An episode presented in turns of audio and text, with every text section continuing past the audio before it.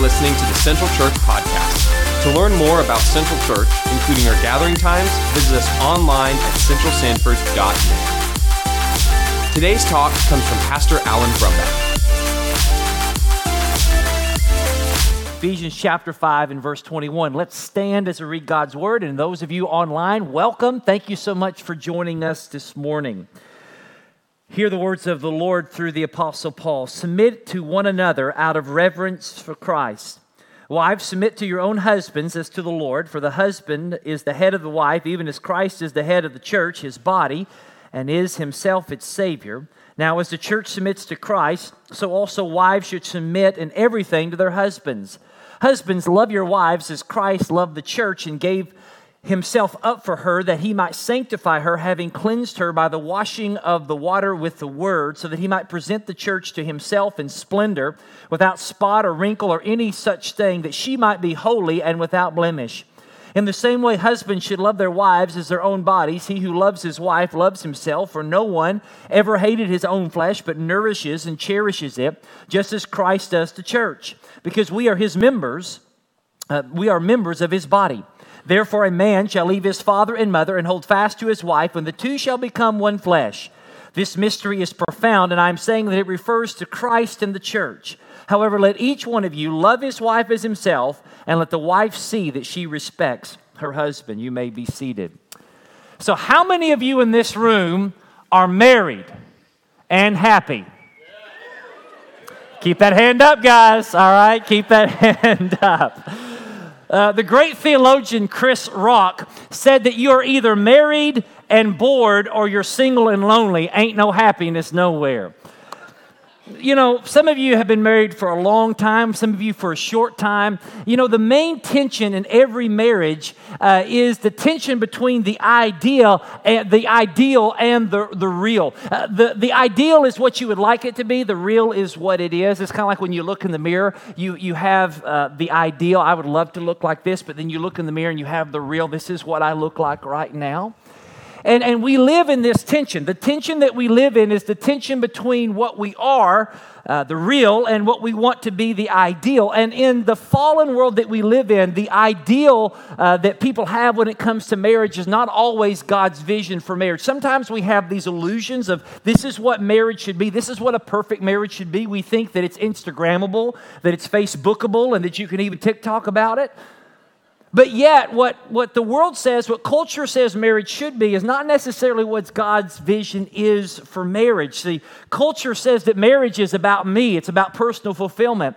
But God's vision for marriage, as we've been looking at this series, and God's vision for your uh, relationships with your husband or with your wife is a relationship that is a lifelong covenant, not an emotional attachment, but a whole life commitment. Not a secular salvation, finding a soulmate, but a picture of salvation not personal fulfillment, but fulfilling the other person. Not about consumption, but about contentment and care. It's not about my rights and my, uh, my wants, but it's about my responsibility. Marriage is not ultimately just about my happiness, but marriage is ultimately about my holiness.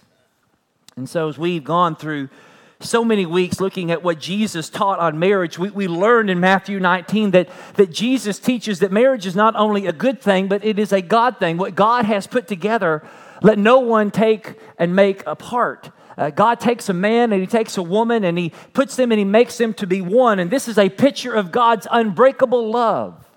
And yet, just as Jesus says, what God has put together, let no one separate, yet we know that what God has brought together, we often try to separate. And so the Apostle Paul, under the inspiration of the Holy Spirit, elaborates on what Jesus teaches in Matthew 19 and what Genesis teaches us from the very beginning. And he gives us the key to a holy and happy matrimony. The key that Paul gives us is countercultural and it's God's design. And here's what you see already the key to a holy and happy marriage is mutual spirit filled submission to each other that pictures the gospel to the world. Now, you say, Pastor, that seems to be kind of very complex. It's not. Here's what it is the key to a happy, holy marriage is the spirit filled life. It just is. It's spirit filled submission to each other that pictures the gospel of Jesus Christ. Let's look at three things this morning. The first thing I want you to see is the self centered love of self. Now, Paul here is writing to a church in Ephesus. Ephesus is in modern day Turkey. It's right there on the coast off by the Aegean Sea, close to the, to the nation of Greece. It is a metropolitan. In Paul's day, it was a very metropolitan. It was a mega city. It was probably one of the largest cities in Asia Minor. It was a wealthy city with great socioeconomic disparity. Uh, one of the main facets of the city was the Acropolis that housed the temple to the goddess uh, Artemis, who was the goddess of hunting and fertility. And on the Acropolis, on, on in that temple, uh, was a cult of people. And in uh, the cult of people that worship the goddess uh, Artemis. And there was a lot of tension in Paul's day in Roman society between husbands and wives. And, and believe it or not, as we maybe think of it as being a very patriarchal society, which it was, there was in the city of Ephesus a growing uh, feminist movement. And this feminist movement actually came out of the worship of the goddess Artemis.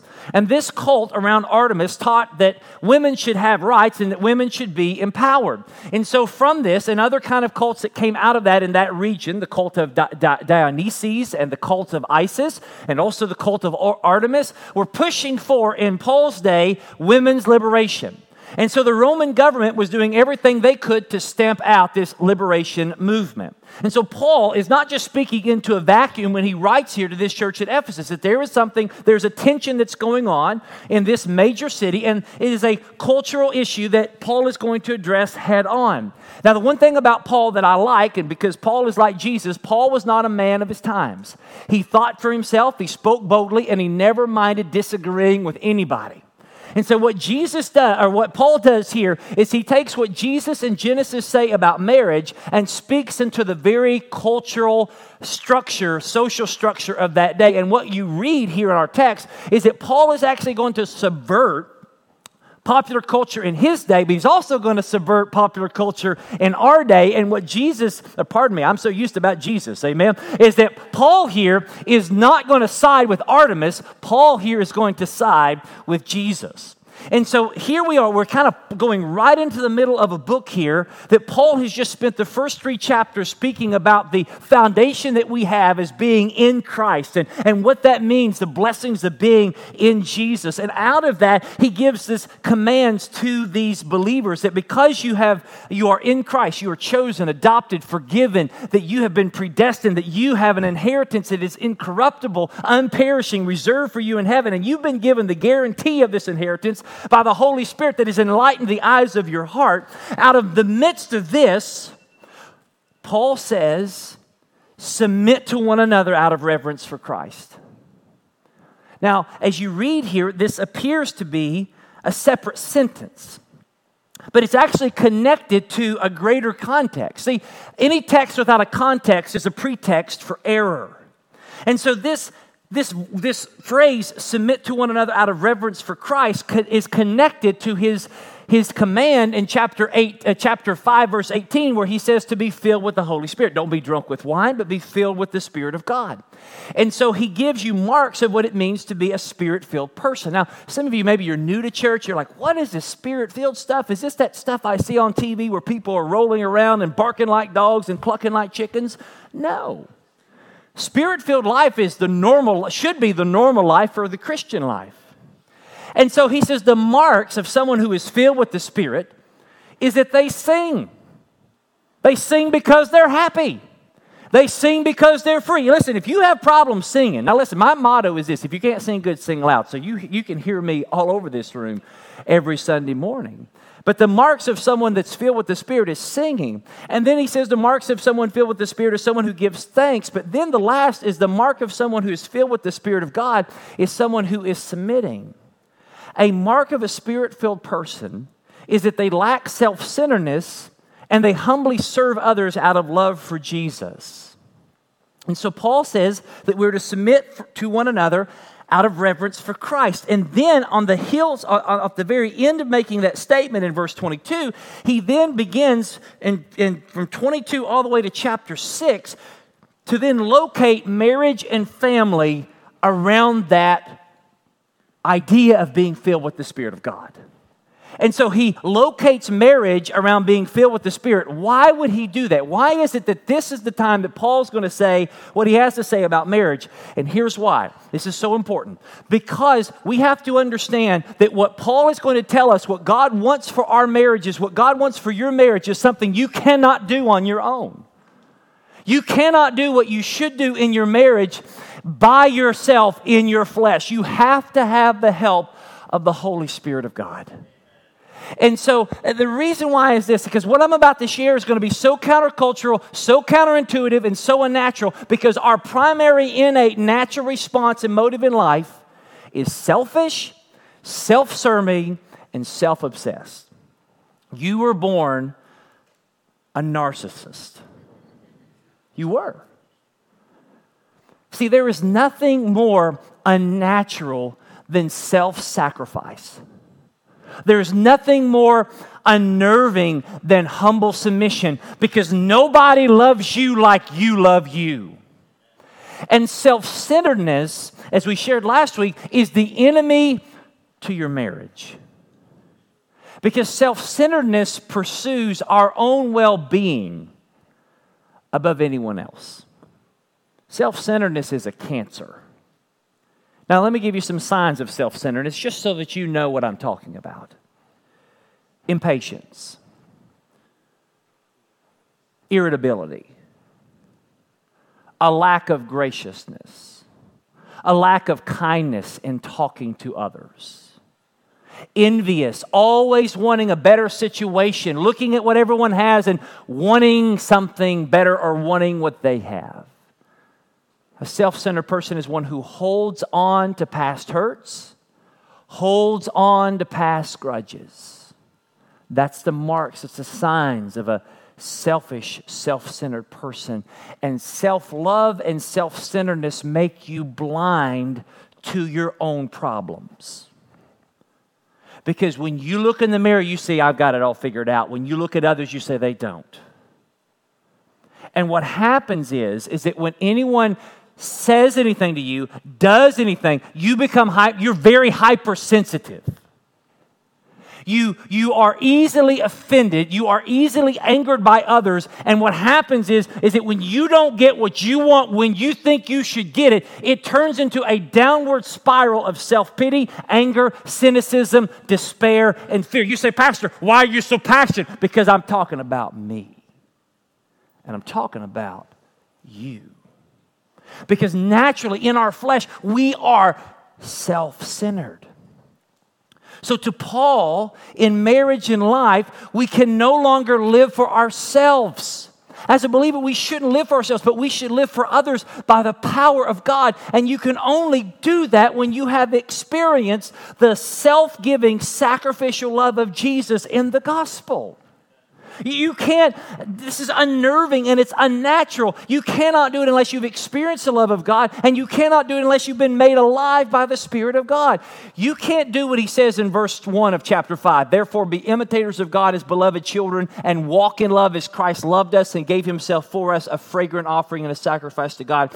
You can't do that unless you've experienced the love of Jesus in you. And then you can't do verse 18 he says, where he says, Do not be drunk with wine where it is debauchery, but be filled with the Spirit of God. You can't do that unless the Spirit has made you alive.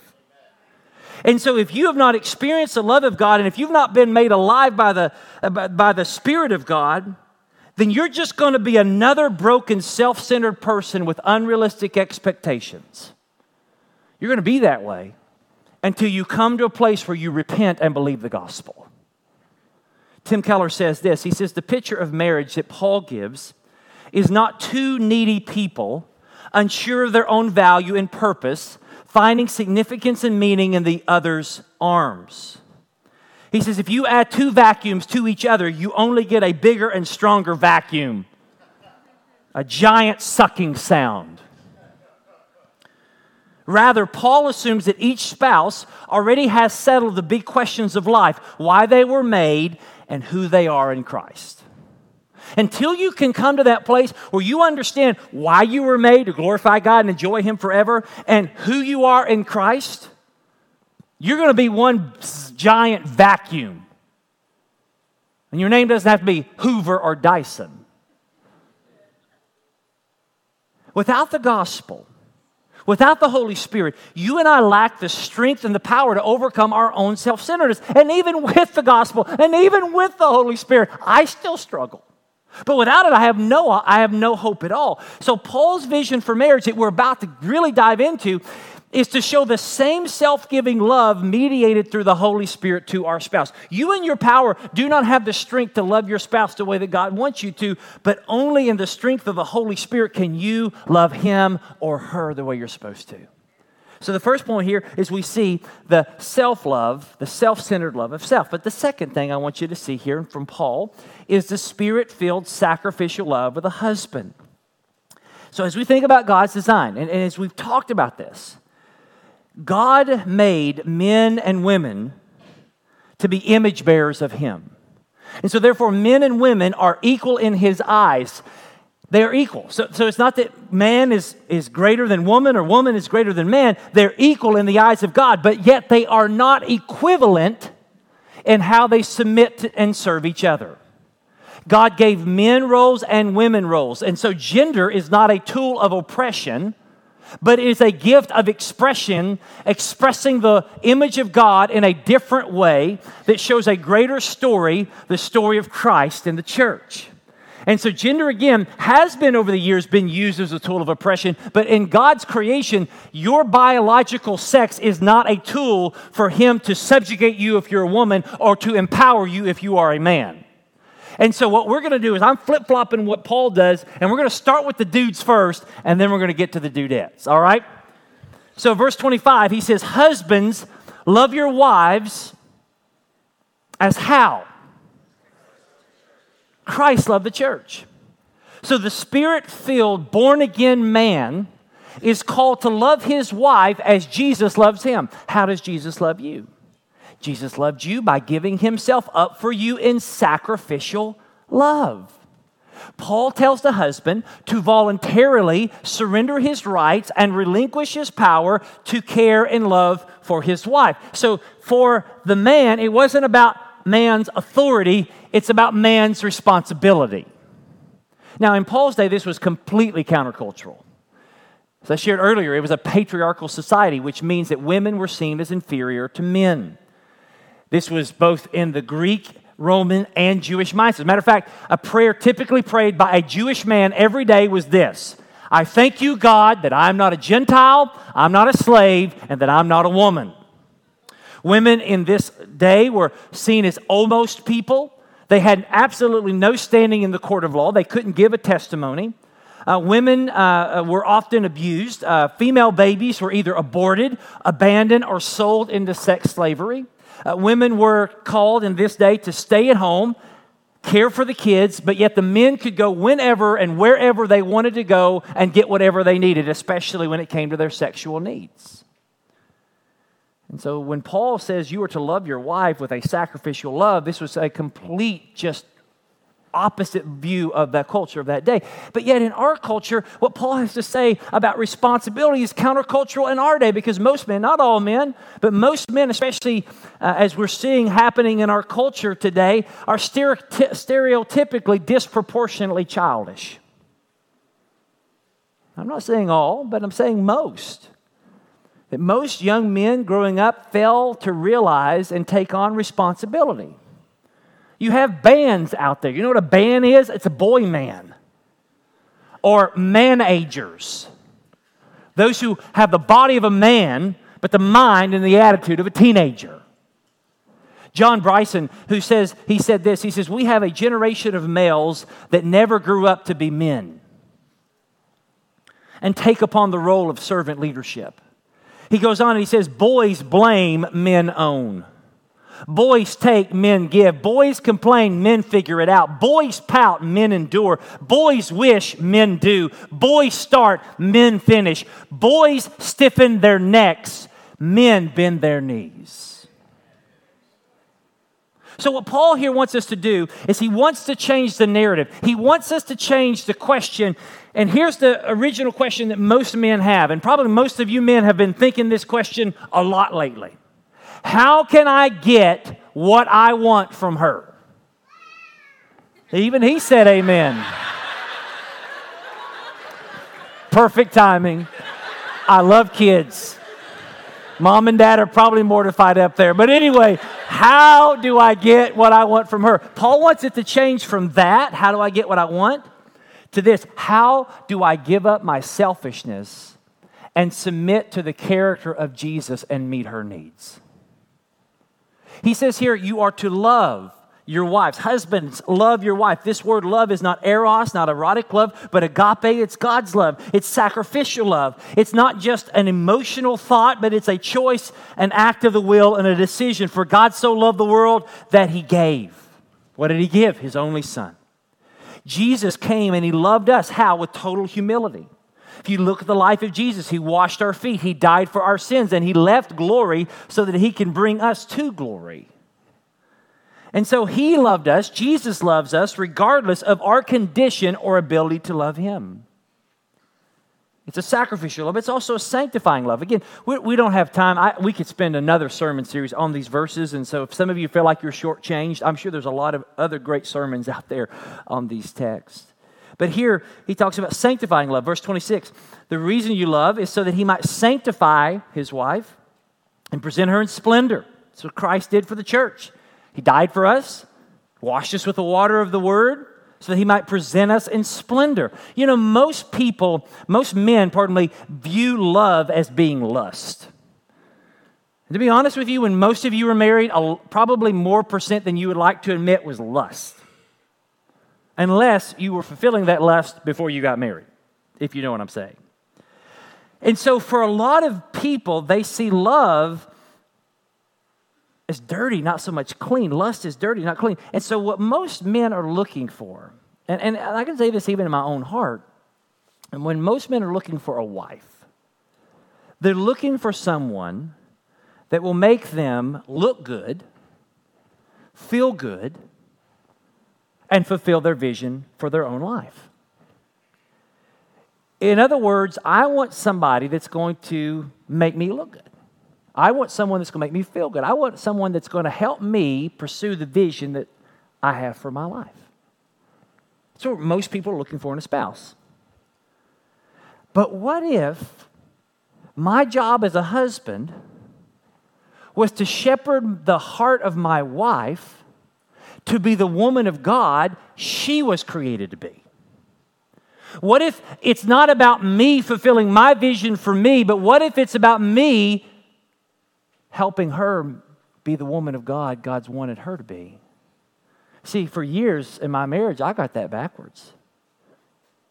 And I still struggle with it. But one of the things that I'm very proud of is, is seeing, especially in these recent years of marriage, of my wife growing as a, as a woman of God. Finishing some things, some goals that she had educationally, uh, starting and actually going to seminary and growing as a godly woman, pursuing Christ, ministering to others, discipling, even though many times it's outside of her comfort zone. It's a joy. One of the greatest things I get to experience as a husband. Here's the question, man what good is it if you are growing spiritually, but your wife is not? What good is it, men, if you are thriving, but your wife is trying to survive? You, as a husband, if you look at what Jesus does here and what, Je- what Paul talks about our role is, is that your job as a husband is to provide for your wife's spiritual growth and development. Just as Jesus washes us with the water of the word, we should wash our wife with the water of the word. We should encourage them in Christ. We should speak the word over them. We should pray for them and we should pray with them. And it's intimidating. I still struggle praying with my wife the way I should. And the reality for some of you men, you're hearing this, you say, Well, Pastor, my wife is way ahead of me spiritually. She's like way ahead of me spiritually. And so, because of that, you feel intimidated because your wife may be more spiritually mature than you are. But listen, Jesus didn't say, Wives, wash your husband with the water of the word. He said, Men, wash your wife with the water of the word. And so, for you men, you got to get in the word. And I'm telling you, as a church, we're never going to go further. We're never going to see real things happen until men begin to, begin to decide that they want to be godly men and men of God and live for Jesus. And I thank God for godly women because if there wasn't a lot of godly women, this church wouldn't exist. sacrificial love, sanctifying love. I got to go hurry, satisfying love. Because I know you men are like, all right, we're waiting for the women. Let me hurry up. Let me hurry up. Hurry up. Paul, and I'm going to give you the quick version here. Love your wives as you love your own body. Paul assumes that you love your body. That if you're hungry, you feed your body. If you're dirty, you wash your body. If you want something, you get it. And so you, you try in the best of your ability to satisfy your needs. And so Paul says, in the same way, you should love your wife. And so you should ask her, honey, how can I serve you today? Now, why are we talking about taking care of your body? Why it's important to take care of your body is because good health is foundational for everything you do. So if you don't feel good, it doesn't matter. You could be anywhere. You could, you could be in the lap of luxury with anything and everything you ever want, but if you don't feel good, it's worthless, right? The same is true in your marriage. If your wife is not healthy, if your marriage is not healthy, it's going to be really hard to enjoy good things, right? Our marriages, therefore, must be a priority just as the health of your body is a priority. And so, just as men, we nourish and cherish ourselves, we should nourish and cherish, cherish our wives. And so, when we wake up, just as we think about taking care of our needs, we should look to take care of her needs. And so, one of the questions that we should ask ourselves again, this is only happens by the power of the Holy Spirit, right, men? One of the questions we should ask ourselves is this How am I nourishing and cherishing my wife today? Great book, Five Love Languages, talks about physical touch, words of affirmation, gifts, acts of service, time. Great book. What are the ways that speak your wife's love language? Men, this may mean hugging your wife. One of the things that April and I do, and you're this is TMI, but it's not TMI. One of the things that we do is I try every day to hug my wife. Every day. Even if she doesn't like me, I try to hug her. All right? Give her a hug. There's something biochemically, the oxytocin is released. There is something that happens. Hug your wives, men. And, and don't look for anything else. Just hug your wife. Can I get a witness, women? We don't need any testimonies this morning. Listen to your wife. Do little things to help your wife. Tell your wife you love her. Get nice things for her. Pay attention to her. Ask yourself this question Does my wife feel like I am cherishing her? This week I asked April, I said, Honey, do you feel like I cherish you? Don't ask that question. So we'll move on. Listen, women need to feel loved. Women need to feel cherished. They need to feel like they have your attention. Guys, I mess up with this. They don't care about what you're saying to them, they just want to make sure you're paying attention. They want quality time, they need a gentle touch. They need to feel like they're a priority, not a nuisance. You say, Well, Pastor, She's just as selfish as I am and maybe more. Well, listen, you can't control her. You can't fix her, but you can work on you. And if you work on you and your selfishness and ask God to help you, it may soften her heart with her selfishness. See, it's all about responding in selflessness rather than reacting with selfishness. A reaction is based in the moment and doesn't consider the long term effects of what you do or say. A reaction is often survival based, knee jerk without thinking. It's mirroring what the other person is doing. So if your wife yells, you yell. If your wife is angry, you're angry. That's reacting. And I'm going to tell you something, it don't work. Responding is thoughtful, slower, based on information. This is where I mess up. That thinks about the long term's effect of what you're about to say. Responding is a gentle word that turns away wrath, a selfless act, a kind gesture, and a tempered answer. Only happens by the power of the Holy Spirit. Only. Now let's get to the women.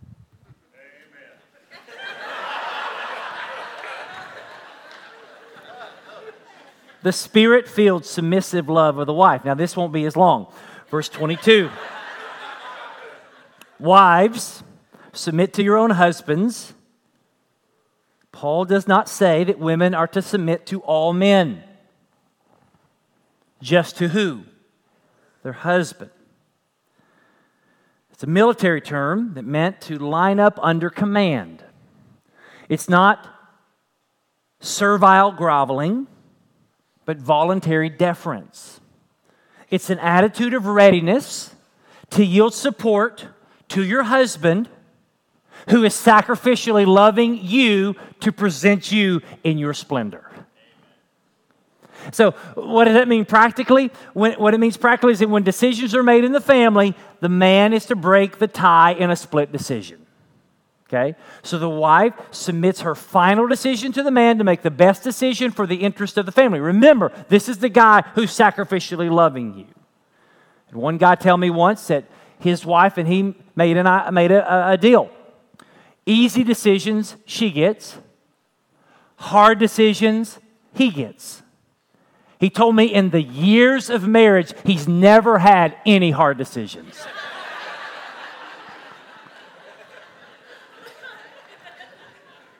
Wives, submit to your husbands, not to all men, but to your husbands. Show voluntary deference and attitude of readiness. John Tyson said this If your husband comes to you and says to you, his wife, Woman, submit, the wife should respond, Man, die. right? Submission does not mean that a woman cannot ask questions. It does not mean she cannot share her opinion. It is not the unquestioned obedience of a woman. It's a posture of humble service that means a willingness to listen to your husband, to follow your husband, and to respect your husband. He says, Woman, wives, submit to your husbands as to the Lord. You say, Pastor, my husband isn't easy to respect. He's hard to respect. Well, listen, your husband may be hard to respect, but Jesus is not. And so your willingness to respect your husband says a lot about your respect and love for Jesus. So sarcasm, negativity, nagging, emasculating, and berating your husband are not going to encourage him to want to sacrificially love you the way he's called to do. It's not going to work. Verse 33, he says, Make sure that the woman respects her husband. Listen, I'm a man, I'm a husband, and I'm a dad. No husband ever changed for the better because they were nagged to. I was expecting a lot of amens on that one. Being nagged is like a death of a thousand cuts. Solomon, who had a lot of experience in women, says in Proverbs 27 15, a continual dripping on a rainy day and a quarrelsome wife are the same. No man gets married to live under a leaky roof and endure water torture right? God wants the wife to be a refreshing wind for her husband, right? Now, again, it's mutual, spirit filled submission. And women, your husband's not going to be perfect at the beginning. But if he's trying, even if it's awkward, respect the effort, and encourage it. So if he plans a date night that is slightly better than a McDonald's drive through and a parking lot, then praise the Lord and tell him how much you enjoyed being with him. Women need and should be cherished. Men need respect. Men cherish your wives. Women, respect your husband. 81.5% of men, recent survey, do not feel respected by their wife. A question that a wife should ask herself how can I serve my husband today? What does he need from me that will help him to be the man of God that God has called him to be? If you go to your husband today and ask him, What can I do to help you today? Most men would say nothing. Literally, nothing. I don't need you to help me today. I love you, honey.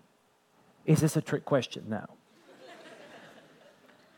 But when you ask your husband that, it lets them know that you care for them. Wives, ask yourself this question Is my husband thriving because of me, or is he trying to survive in spite of me? Again, it's mutual submission. It's mutual submission, okay? And, and, and, look, there, there, are, there are men who berate, and there are men who nag, there are men who use sarcasm and speak down to women, and there are women that use the same, and it's a result of the fall because of that selfishness that we talked about earlier. But the only way, the only way you could ever do this, you have to have the Holy Spirit inside of you. See, marriage is not always about your happiness, it's about your holiness. If you want to learn patience, get married right? If you want to learn self control, get married. If you want to learn patience and gentleness and kindness, get married. And the fruit of the Spirit will come in your life. It only happens through spirit filled submission that pictures the greatest love story ever. You know, I'm not a very good actor. I've actually performed in a Broadway musical, Annie. I don't know if you knew that. And, and I know I'm not good at it. But I want to give the best picture I can. Husbands, wives, you're, you're in a great drama that's a picture of the story of redemption. And you may not be good at it, but you can try. But here's the problem trying to love your spouse the way the Bible commands on your own just sets you up for failure. See, you can't do, I can't do it on my own. I need the help of the Holy Spirit. I need repentance. Men, women, the best thing you can do today is to tell your wife or your husband, you're sorry.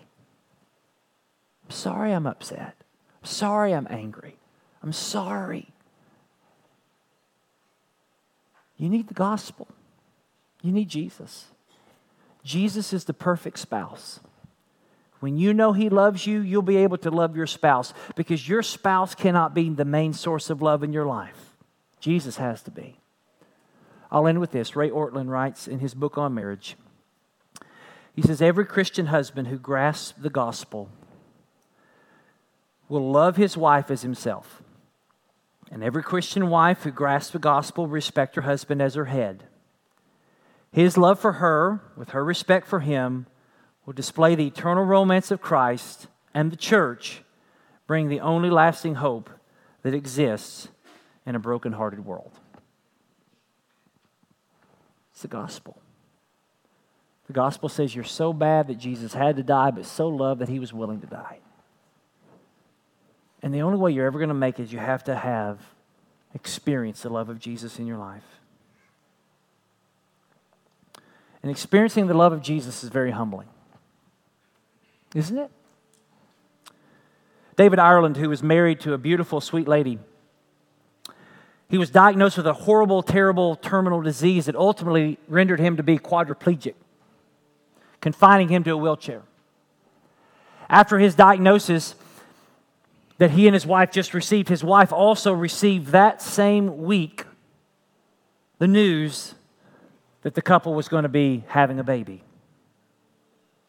He knew that he only had a short amount of time and was also a writer, dictated a series of letters in 1974. This is an old book, but it's called Letters to an Unborn Child.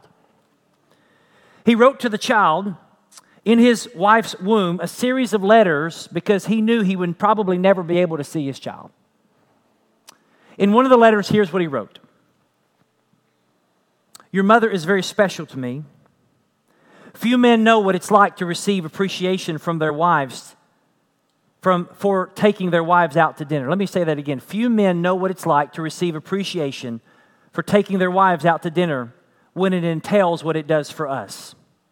It means that she has to dress me, shave me, brush my teeth, comb my hair, wheel me out of the house and down the steps, open the garage, put me in the car, take the pedals off the chair, stand me up, sit me in the chair, twist me around so that I'm comfortable in the seat, fold the wheelchair, put it in the car, go around to the other side of the car, start it up, back it out, get out of the car, pull the garage door down, get in the car, drive off to the restaurant.